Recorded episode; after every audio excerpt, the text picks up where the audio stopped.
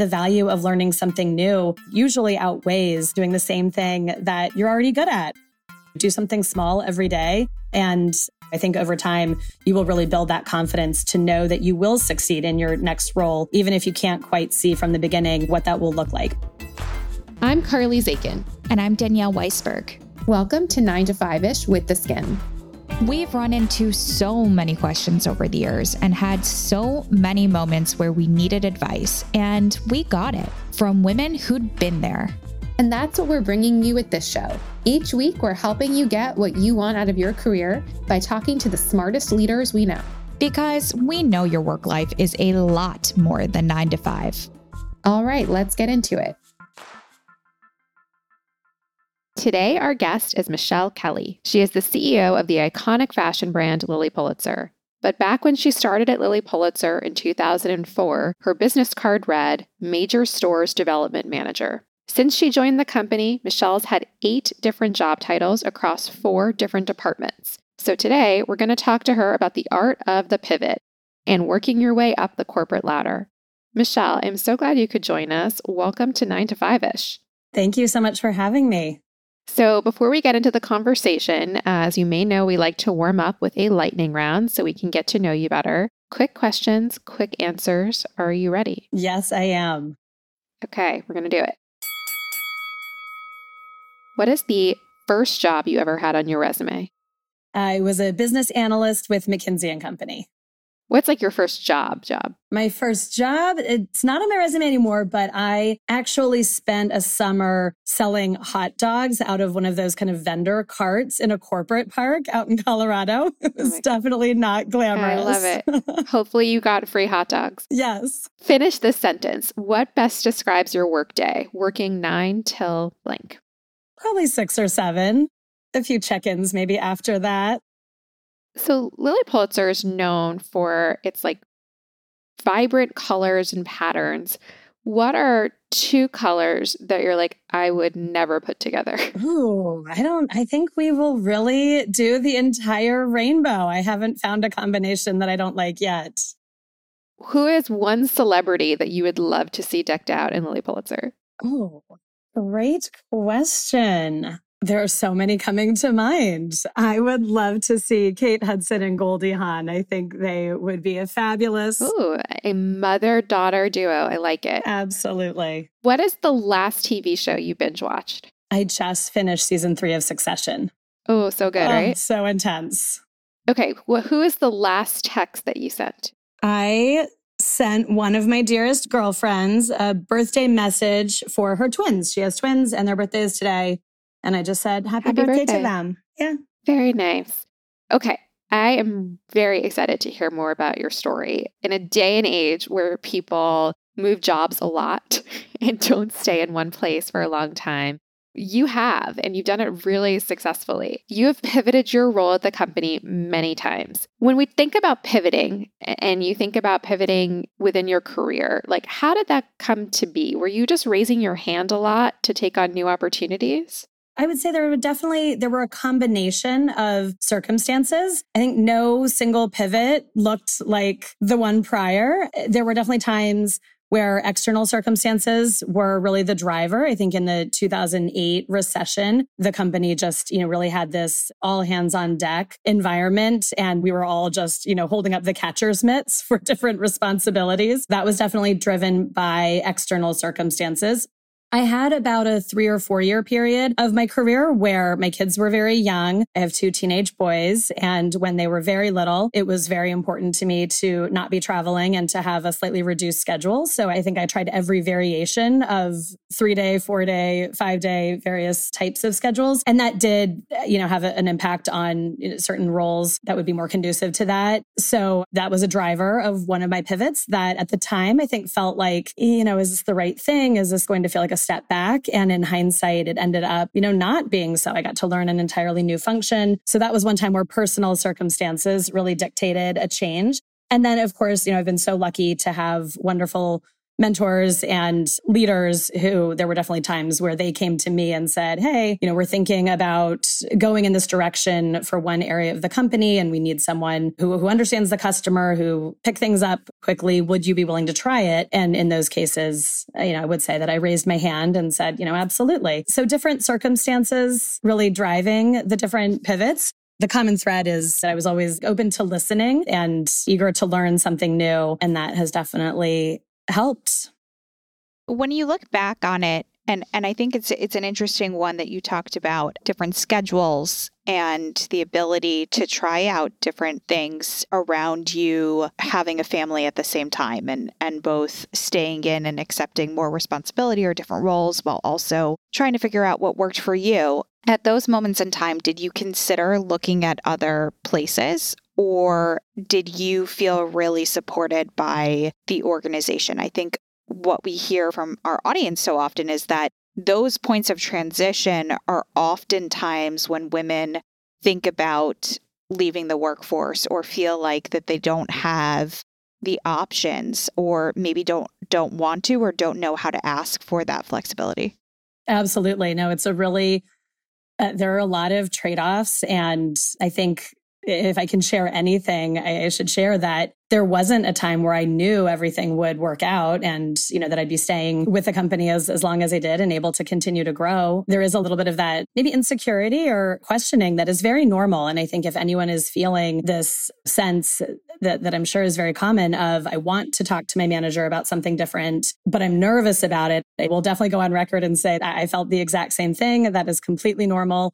Um, to answer your question, I think it was both. I felt very supported within Lilly. Lilly is a great company. I'm of course biased, but we are a great company rooted in a story where a woman set out to improve her life and in doing so created this entire brand. So I think that some of those roots are embedded in the company, really trying their best to always manage, you know, that combination of how do we help, you know, the company get what, what the company needs, but also really caring about people as individuals and, and definitely being open to listen to what they need. So I did always feel supported. There have been times where I had a specific thought in my mind as to what I wanted next. And, you know, of course, it's tempting to go, you know, look and see what are all the places where you might be able to find that. But I think it's a really overlooked opportunity to try to dig in in the company where you are and say, well, how can I get that here?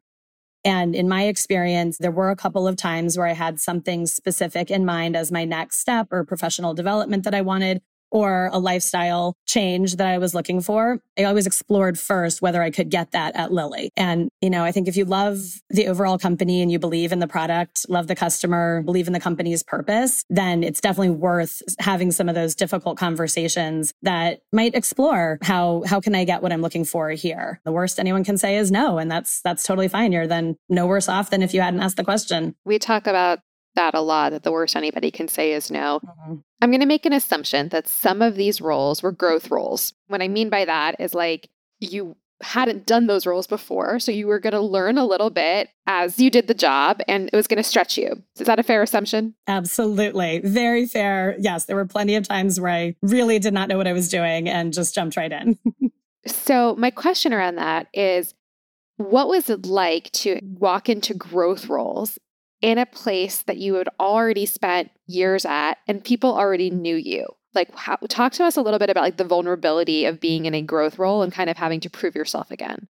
Yes, it's a great question. I think on the one hand, if you're going to take a growth role, the benefit of doing it in a company where you're already comfortable there really is a benefit there. I, I, think it was always nice for me walking into a new role and maybe all I had to do was change where my desk was located, but I still knew, you know, how to get packages shipped and, you know, who to call and the overall lunch situation. I think those, some of those, you know, little logistics we have talked to, you know, some of our earliest employees about this who have been with us and and continue to grow with the company. And we certainly have experienced this too that like there is a weirdness when perhaps you become your friend's boss or all of a sudden you need to like be the leader who sometimes you know is not the favorite person in the room all the time. How has that transition been? And like what is your advice to people going through that for the first time I, it definitely has been a transition. I would say for me, it's, you know, it's been gradual. Again, I've been in the same brand for 17 years, but I do think that if anyone has that sense of nervousness about, oh gosh, can I make a tough decision or have a tough conversation with someone? You know, for me, I always found a lot of strength and conviction in knowing that it was the right thing for the customer with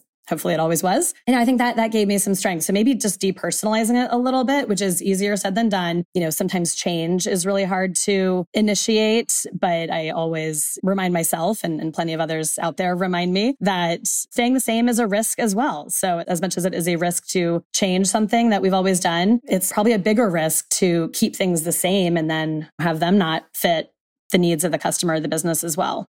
We talk about one of the things that we really look for when people interview at the Skimm is they need to have a passion for some part of the business. And I think it's very easy to to look at people and say you have a passion for the brand, but I think there are so many aspects now to any business or there should be around your tech stack, your marketing techniques, who the audience is, growth avenues. In the different positions that you have at the company, did you find yourself becoming passionate about the company in different ways? I often think about when people think about staying at the company, there's a sense of at times or a fear of complacency mm-hmm. versus this is an area of the business that I really have no interest in. But then all of a sudden you see how it connects and it's like, oh, wow. Yes, for sure. I do think that having passion for the overall umbrella of what the company does. You know do you do you love the product that the company is making? Do you really care about the customer that the company is serving? Do you believe in their purpose? And i think those questions are really important just at the most kind of overarching level because you know if the answer is yes yes yes or yes to any of those then again it's it's really worth it to dig in and either have difficult conversations that might be needed to to take your career in a different direction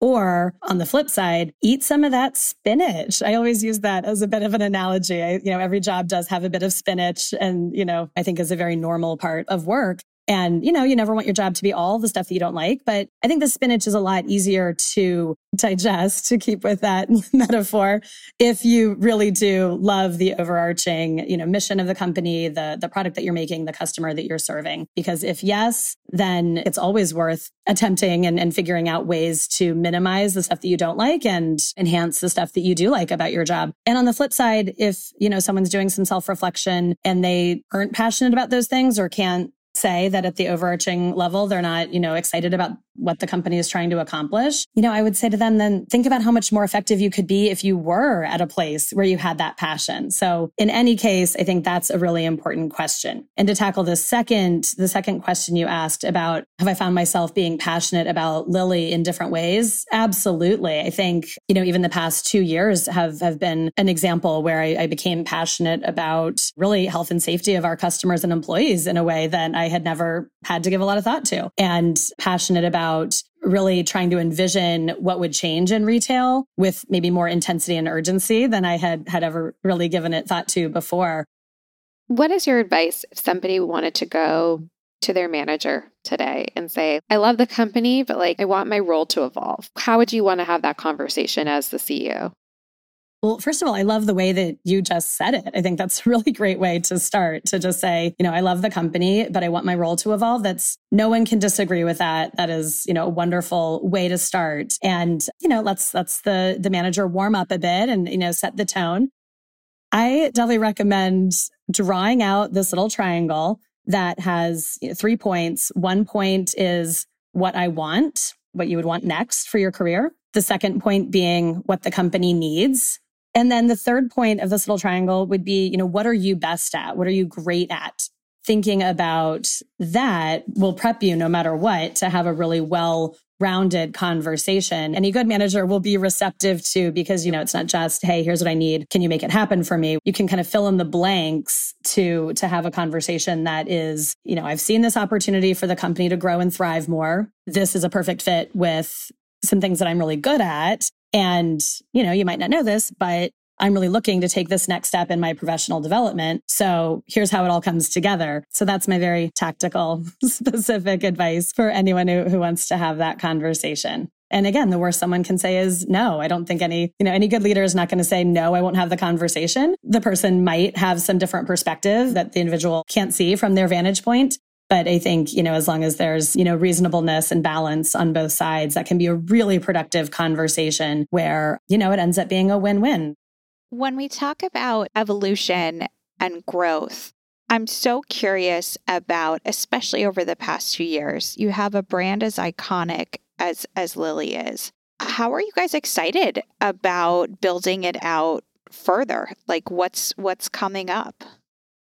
We have so much going on right now. the past couple months have been this, you know, season of real just excitement and renewal. We are working really hard on really trying to make the experience in our stores and online better for the customer, but also more connected. And I think that the past, you know, 18 to 24 months in retail have definitely shown us the customer values speed and convenience even for a brand like Lilly, where we really pride ourselves on having a very high touch conversational experience. Customers are busier than ever. They want to get in, they want to get out. We don't want to lose any of that warmth and really high touch service approach that we are known for and that we, we really pride ourselves on. But we recognize that, you know, it's 2022. We need to make sure that we're allowing customers to get in, get out, find their product really efficiently. So, you know, those are some things that we've got going on.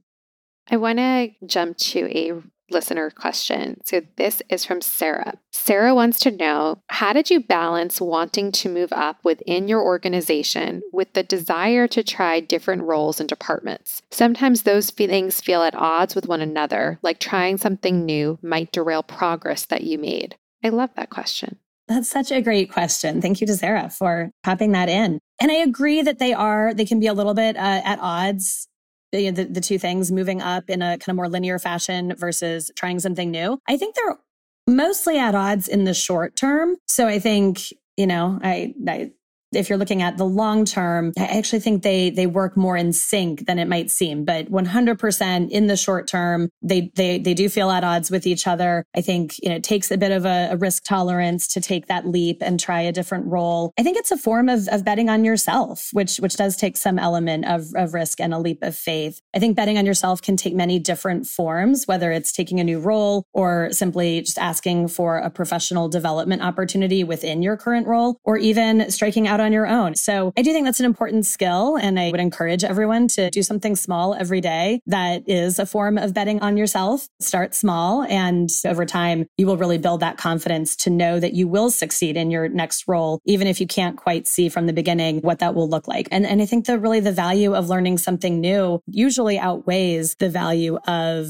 doing the same thing that you're already good at for another year. So again, doesn't have to be a big move or even outside the company. I think there are plenty of opportunities to bet on yourself within the company that you're in. But it does start with, you know, asking for a new opportunity or asking just to brainstorm or just asking someone to have lunch to, to talk about things. They don't have to be big dramatic examples of betting on yourself, but all of those are examples of betting on yourself. The only other thing I would say to, to Sarah's great question is that I do think the idea of this linear, straight up career ladder is a bit of a myth that I don't, I don't know that it serves all of us. I would definitely, in hindsight, look at my career as it's, I would describe it more as a spiral staircase. It didn't always feel like I was taking, you know, a direct step up, but over time I was able to kind of cycle around and, and get more responsibility and more leadership. So you know, sometimes that might feel like you're taking a side step, but I do think the spiral staircase is a really valid path for careers. Love it. Michelle, who is somebody else we should have on this show? You know, I um, had the chance to meet Christiane Pendarvis from Savage Fenty. She's the co-CEO there. Oh, yeah. She is amazing. We were on a panel Good together one. earlier this year. And yeah, absolutely loved her and I love what they're doing.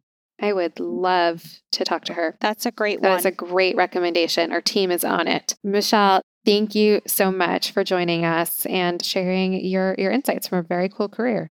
Thank you so much.